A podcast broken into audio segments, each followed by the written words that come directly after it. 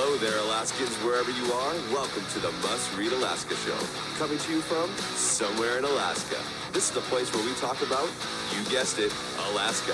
Where we keep the mainstream media on their toes and where we are standing up for what's right in a world run by leftists. You can find out more by heading over to mustreadalaska.com and also checking out the Must Read Alaska YouTube channel for some really great content. But first, let's get this party started. Well, welcome everybody to the Must Read Alaska show. For folks that are joining us, you get a two for one special today, which is very exciting. And uh, for those of you that have enjoyed the first show today, go on over to wherever you downloaded it. Maybe it's iTunes, Spotify, iHeartRadio. The list goes on. Give us a five star review. We'd love one. And for those of you that um, you know, and enjoy uh, our app. We have a Must Read Alaska app. If you just go to the iTunes store or the Android store on your phone, you can download the Must Read Alaska app for free. We put a lot of time and money resources into that. If you like that too, we'd love to have you leave us a review. Uh, our second guest today, uh, which is very exciting, uh, is Pastor Matt from First Presbyterian of Anchorage. So without further ado, welcome to the Must Read Alaska show, Pastor Matt. Thank you so much. Thanks for having me. And please feel free just to call me Matt. Nice, awesome, Matt. Well, one of the things I was we were chatting about before we went on live here is, man, if you go to for folks that are listening, if you just go to uh, the Anchorage First Pres Facebook page, one of the cool things that I think uh, any church can be doing is is some of the low hanging fruit stuff, which is um, you know feeding folks in need, um, helping uh, you know with backpacks during school time, and that's some of the first pictures that you'll see on uh, Anchorage First Pres, which I think is awesome. So uh, Matt, where did you grow up? For folks that you know, maybe this is their first time um, getting to know you here on Facebook Live on Must Alaska, especially for maybe some of our listeners. Uh, where did you grow up, and uh, was it in Alaska? And then, if it wasn't, what brought you to Alaska? Uh, no, it was not Alaska. I grew up in New York State, and it's always important to differentiate between, you know, Manhattan and where I grew up, which is way upstate New York in the mountains. Well, what we on the East Coast call mountains, anyhow. And uh, the town I grew up in was mostly dairy farms, so there were far more cows than there were people in my hometown, and uh, it's it's a really beautiful place. I, I plan to go for a visit pretty soon with my son just to show him, you know, visit grandma and show him all the places that I grew up. It's a, a gorgeous little country town. And uh, what brought me up here initially was adventure. My wife had been up here um, for, before we ever met, and she was here for a brief time. And when I decided to propose to her and ask her if she would stoop down to my level, she said yes, on the condition that you might be willing one day to move to Alaska because she had been here and knew she needed to come back. And I was like, yeah, deal. And so we found a, a, position actually at this same church. She and I were the youth pastors here back in the late 90s. That's awesome. I tell people I'm the president of the Married Up Club. When they look at me and my wife, they're like, "How the hell did you pull that off?" And and uh, so you know, for folks that are listening, uh, Pastor Matt is uh, pastor of First Presbyterian in Anchorage, and uh, man, how quick does it get country in New York? It's very quick. I don't think yeah. Uh, folks realize that literally you know 20 minutes outside of new york city you are in the country it's amazing isn't it? It's almost it's almost like they flip a switch and there you are in the rolling hills and the forests and it's really it's very very nice. So at some point in your life or journey you made a choice to go to seminary. What what led you to doing that? That's a that's a pretty big task. I'm a fuller dropout. Oh, and i i uh, i I know that it's very seminary is not for the faint of heart. It's a lot of reading, it's a lot of papers, it's a lot of work. And so, what led you to doing that? Well, as I mentioned, my wife and I were the youth pastors here. We both knew by that point that we wanted to be involved in the church in some way, shape, or form for our careers. And as we were teaching, particularly in youth groups and Sunday morning uh, Sunday schools, we were starting to recognize how little we really knew, that we had kind of taught everything we knew, and that um, the more we learned as we were studying for these curricula and teaching moments, the, the more we realized that we just had the surface level skimming across the, the top of, of what we should know. Um, so really, it was just just a, a moment of recognizing within ourselves our own weakness of how much we knew and we said we need to find people wiser than ourselves to teach us so we uh, we looked around at lots of seminaries and chose the one that was halfway between the grandparents. By that point, we had a one-year-old, so we were like, let's let's try to thread the needle between the grandparents. We can visit both. Nice. Where did you go? Where did you end up going? Princeton Theological Seminary. Hey, good for you. That's probably one of the toughest ones out there. Well, I don't know how they rank, but I will tell you that it stretched us and made us work very, very hard, and we're we're happy for that. That's awesome. So, what was your in that seminary? Did you did they make you do like a final paper, and what was that topic on? I'm just curious. Oh, um, lots and lots. I mean, it was papers all the time. Uh, to, to, go into what most pastors end up having uh, to go into ministry is the Master of Divinity degree. Okay. So that's a three year degree, but I also got the Master's in Youth Ministry. So I was in a double program, got the two Masters nice. concurrently. And so I did a lot of work within youth ministry specifically, which included a lot of adolescent development and child psych classes that go along with that. Um, so no, I did not have like one specific final paper. I had about like 10 or 20. you had like 20 specific papers. Yeah. That's awesome. So at some point you probably, you know, you make the conscious conscious decision of, you know, uh, whether, you know, some people call it a calling or whatever, you know, different labels of of becoming a full-time pastor and moving back to Anchorage. What did that look like for you and your family? Um, well, I mean, ever since I was a kid, it was in the back of my mind as a possibility. My uncle is a priest, and I always considered him a real role model and a hero to me. And um, both of my parents were heavily involved in the church. So it was always something that I considered uh, honorable and interesting and and really at a basic level of my heart and soul just something i considered to be good. And i wanted to do something good that helped the world become a kinder and safer place. Um, but yeah as you get older that kind of crystallizes and takes shape and you start thinking what can i do to serve the world? And recognizing my complete lack of math skills, I thought, well, I'm not going to be an engineer, so maybe I can uh, find other ways. And this definitely was was that calling. I mentioned the youth ministry side of things. Before that, I was thinking other things like perhaps maybe being a teacher or something unrelated to to to ministry. But once I jumped into the youth ministry job here in 1997, it just clicked and I was like, oh yeah, this is it. You know, you get the little taste of it and you realize this is what I was supposed to do. So then throughout seminary, they test that call within the Presbyterian church. It's very much a community endeavor. You have lots of other people who have been in this for a long time, praying with you and teaching you and helping you to discern, is this really what you're supposed to do? And so they brought me along and helped me kind of uh, fix the flaws as best we could and build up on the strengths and and off you go to the races.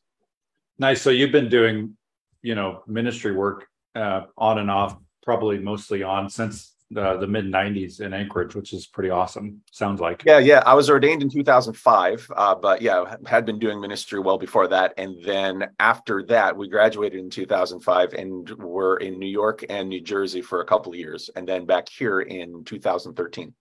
Nice. So one of the things that um, you know, I think uh, Anchorage gets a lot of attention for whether it's in the paper or assembly meetings or just kind of scuttlebutt uh, gossip around town is homelessness. And so I think as somebody like yourself, you know, I'm just getting to know you here for the first time, but you know, five minute search can tell that you care about uh, Anchorage and the community and and somebody that's in the thick of it, if you will. I'm not. I live on the Kenai Peninsula.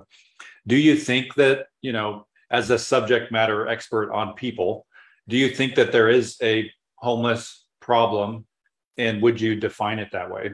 Is, is it a problem? Oh, I would say that if even one person is homeless, then you have a homelessness problem. We have currently uh, most likely over 1,000. And so, yes, that, that would definitely be a, a homelessness problem. If it's only one person, then it may require one type of strategy. If it's over a hundred, that's a different strategy. And if it's over a thousand, another strategy still. When you get to numbers of that size, not only does it require um, policy solutions, but it also most likely is a result of policy choices. And so, uh, you know, you mentioned before how our church shares food with people on a one-to-one basis and how we share our garden space to grow food for others and you know we hand out dry socks and we hand out bus passes and things of that nature to individual people who are experiencing homelessness and that's great but uh, to quote archbishop bishop desmond tutu he says you can pull people out of the river, but eventually you have to start going upriver to find out why so many people keep falling in. So um, we're trying to do both. We're pulling people out of the river as we see them. Uh, just this morning, we you know we tend to have between five and ten on the church property each morning. Homeless people that I help to wake up and say you got to move on because we have you know school coming in in a minute here.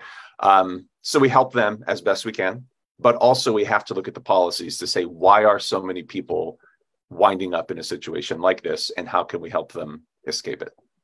So, being in Anchorage since the mid '90s, have you seen this problem get worse, better, stay the same? What what what's your opinion on that? I was not involved in the 90s in that um, world, so it would not have been until 2013 that I started okay. being involved in this. In that time frame, that's hard to say, and I would also I, I would I would recommend that people not look at it just on what it feels like but rather get into the numbers that are officially presented by you know a few different entities you can choose to look at. Because um, there are many different types of homelessness and um, a lot of people tend to go by the visible homelessness that we see for example on street corners with cardboard signs. We see people standing there or like i mentioned before people who are sleeping on our property. Um, that is that is one way to gauge one particular strain of homelessness. But it doesn't um, really get to things such as people who are who are perhaps in a temporary housing situation or couch surfing or any number of other th- or you know perhaps in a hospital bed but don't have a home to go to. So those are broader metrics and less of an anecdotal evidence kind of gauge. Yeah one of the things that was eye-opening to me as just a you know um, person that lives on the Kenai Peninsula is that there's homeless, there's a lot of homeless kids, even like just home, you know, I don't know about Anchorage, but I can speak for the Kenai Peninsula.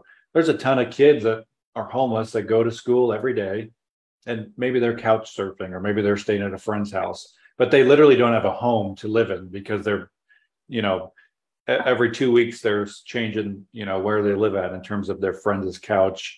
And I think sometimes uh, it's overwhelming for folks. You know, let's say you're a stay-at-home mom or a stay-at-home dad, or you got two jobs apiece, you know, mom and dad, and you got four kids, and there's just not enough time in the day. It feels like to make a difference. What What do you feel like are tangible ways for folks that genuinely care but don't have a ton of time to help out? Mm-hmm. Well, you know, we mentioned a moment ago about helping people in the real practical one to one ways or policy ways. Those are both important. Uh, that old saying, give a man a fish, he'll eat for today, teach him how to fish, he'll eat forever. Uh, our approach is both. Give him a fish, he'll be much more able to learn how to fish. And um, so, if, for example, you mentioned a family that is just maxed out on time, you don't have time to go get involved in the broader systems, then absolutely giving someone a meal is super important or going down just for one day to volunteer at one of the shelters. That's very very important. Um, there's there's the danger that we uh, make the perfect to the enemy of the good right? Uh, you don't have to solve all of homelessness for all of anchorage to show compassion to an individual person so there are ways you can look online uh, of how you can make a like a little baggy packet of useful items for someone who is homeless, and you can hand those out. That's a good example to set for your kids too. That if you, for instance, see someone on the corner with a sign, and maybe you feel uncomfortable giving cash, you can say, "Well, here's a baggie with a little bit of you know some granola bars and some dry socks and a bus pass in it." Hand that to the person and say, "Here you go. Hope you're doing okay." That little bit of compassion goes a long, long way. It's a great way to live out your faith or your values so your children see you doing that. And it's safe both for the giver and the receiver.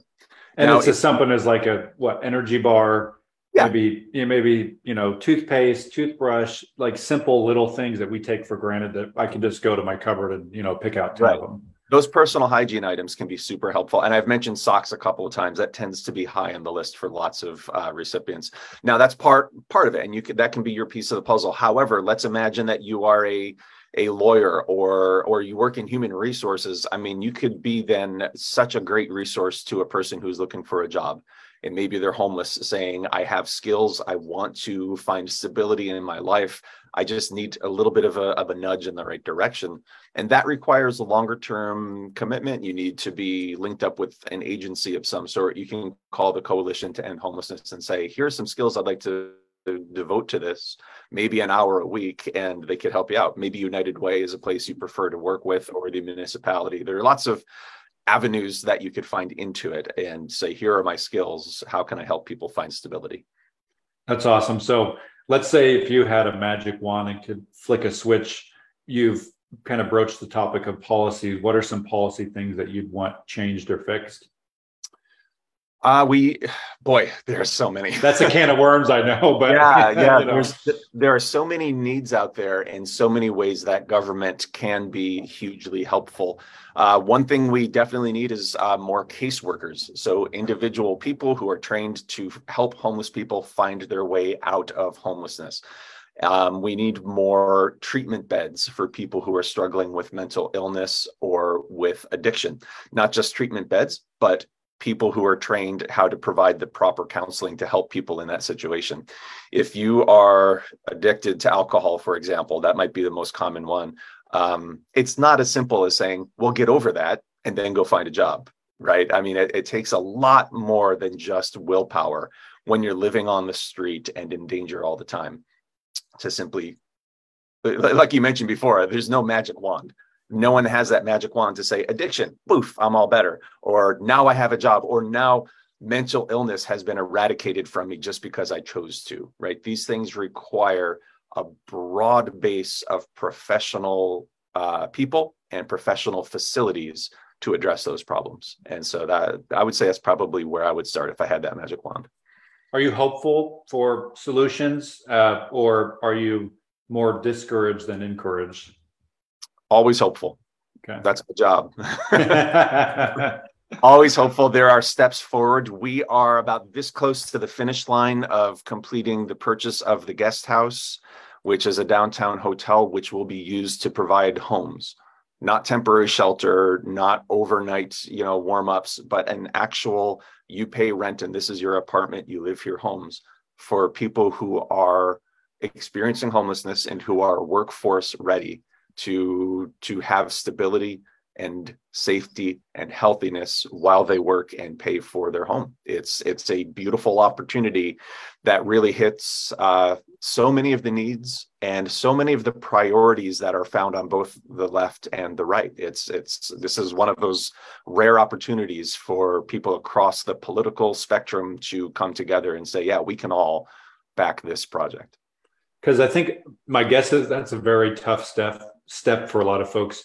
Let's say they've been homeless, they've, you know, they've make it, maybe figured out a way to get into a temporary shelter and they're working their way into, okay, they have a job. Now they need a place to stay. My guess is the transition from a temporary shelter or just, you know, living in a tent to finding a place to stay is extremely tough and rare to find folks willing to work with those people. Oh, absolutely. And you hit on an important aspect of it the chicken and the egg aspect of do you get a job and then an apartment, or do you have to get an mm-hmm. apartment in order to even get a job? I mean, imagine yourself having to live on the streets for four weeks while you're trying to mm-hmm. figure out what's next, and then being told, oh, by the way, this afternoon you have a job interview. And you're literally wearing the only clothes you have, and you haven't had access to a good shower for several days and you have to go present yourself for a job interview. And then they say sure you can start tomorrow but how are you going to get on a bus to get to work on time? And where are you going to leave your things in the meantime? To have a home allows you to get a job. And so that's why housing first is one of the strategies that can be extremely successful.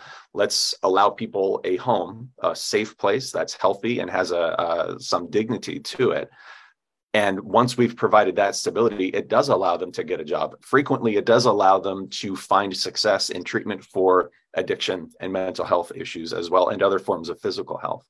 Um, so it's a chicken and egg thing. Some people get the job first. Some people get the hotel. I mean, the uh, the apartment first.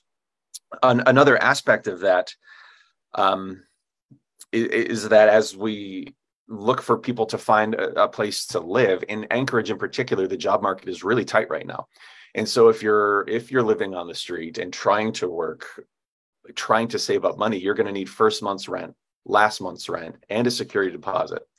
And that that's extraordinary. For you and me, perhaps that's within reach because we have stable jobs and a home to live in to maintain our lives.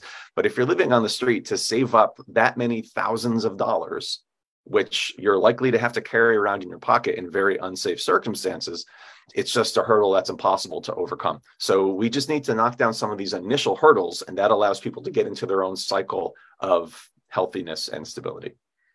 So uh, you think uh, Jesus would be hanging out with these kind of folks? Oh, sure. Yeah. yeah. Any any society you look at, you look at the people who are the hardest hit, who are the most outcast, who are the least welcome, who are the most in need. That's where Jesus is going to be. Yeah, he was. Uh, and he oftentimes made fun of the folks that uh, you know were the put together people. And uh, that's yeah. one of the things i love about the uh, the bible is that uh, you know jesus was a he was a he was a very uh, outspoken uh, not cookie cutter fit in a box kind of person. And he made fun of religious people. He made fun of the folks that are put together. He hung out with prostitutes sinners yeah, people with leprosy, all that kind of stuff that normally people even now would like, you know, if Jesus was here today hanging out with prostitutes and chilling at the bar. And absolutely. You know, people people would uh, people would not like that, religious right, leaders.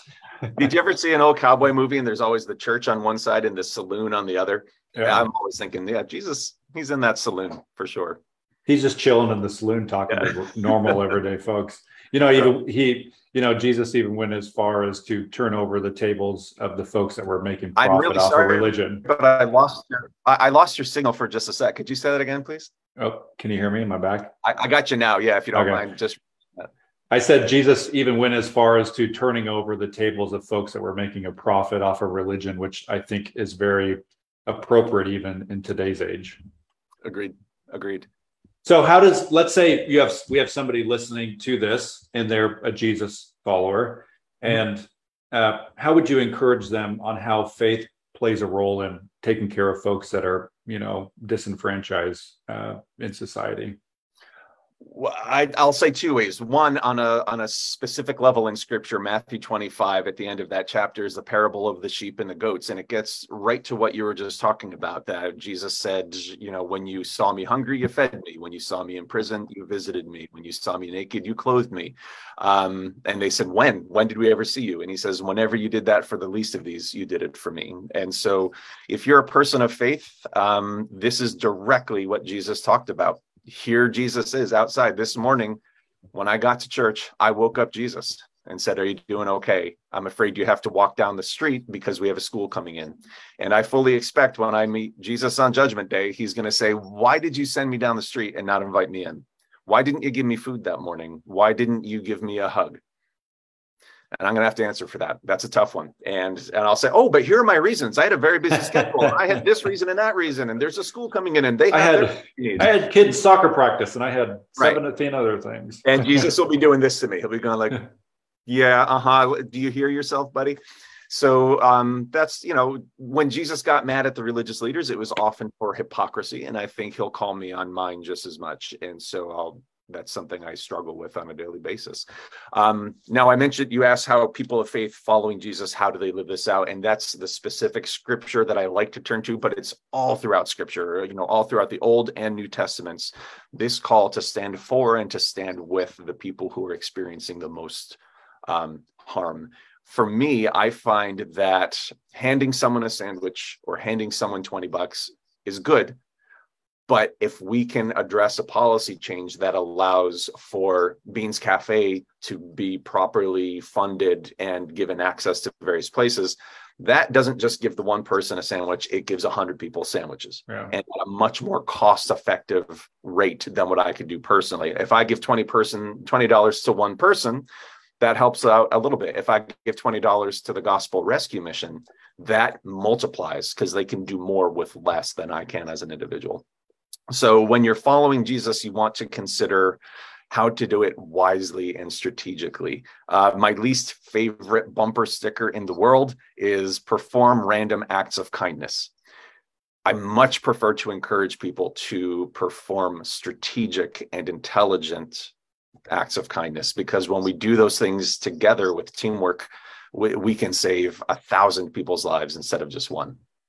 Nice. Well, um, one of my last questions to you is this, Matt. So you've been in Anchorage doing this, you know, since the mid 90s, came back in 2013. Do you have one moment that you can look back on over, you know, the last almost 10 years and, you know, is your most exciting, proud moment of being a pastor at First Pres? You know, you I appreciate that you sent me that question earlier, and it's a joyful question to consider. And I, I have to go kind of broad with it because it's I don't want to open up anyone's privacy, but as a pastor, you frequently get invited into people's most soulfully impactful moments, meaning a brand new baby has been born or a person is approaching their death.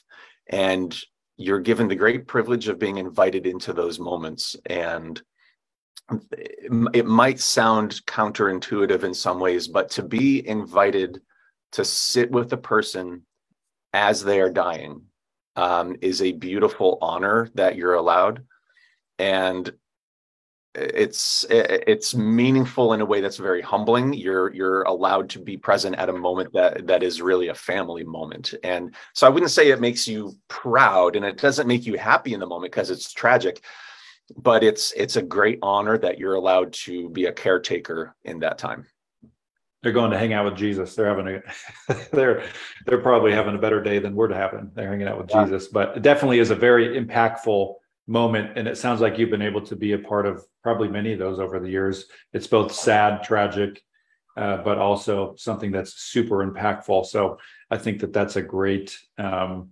thing to be excited about. That you know, as you've been pastor there for over ten years.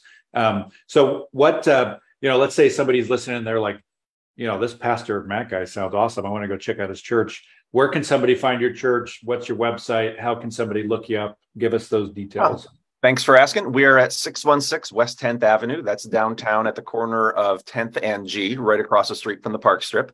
Um, if you just need to park someday when you're heading downtown, you know, give me a call. We'll hook you up. And uh, also the uh, the website just google us i forget the actual website but google first presbyterian church of anchorage. Make sure you google anchorage alaska because there is also a first presbyterian church of anchorage kentucky. And we sometimes get each other's mail and whatnot. So but if you google us you'll see we have worship services. This sunday it's going to be at 10 a.m but for the, the all the following weeks it begins at 11 a.m for our worship services Awesome. Well, Pastor Matt, I appreciate you coming on the Must Read Alaska show. You're welcome back anytime. And uh, I, I, wish you nothing but success and encouragement as you're out there in the trenches every day, uh, trying to, you know, literally help out with the homeless uh, problem that we that we have in Anchorage. So kudos to you for doing that, and uh, Godspeed. And for those of you listening, uh, thank you so much for listening. We'll be on the show tomorrow. I'll be on with the mayor of Cordova, which will be very exciting. And then we'll also have uh, Senator Dan Sullivan tomorrow around four o'clock, I believe. So it'll be another double header tomorrow. So until then, I'm John Quick signing off from somewhere in Alaska. Thanks again, Pastor Matt. I really appreciate thank, it. Thank you so much for having me. It was a pleasure. Yep.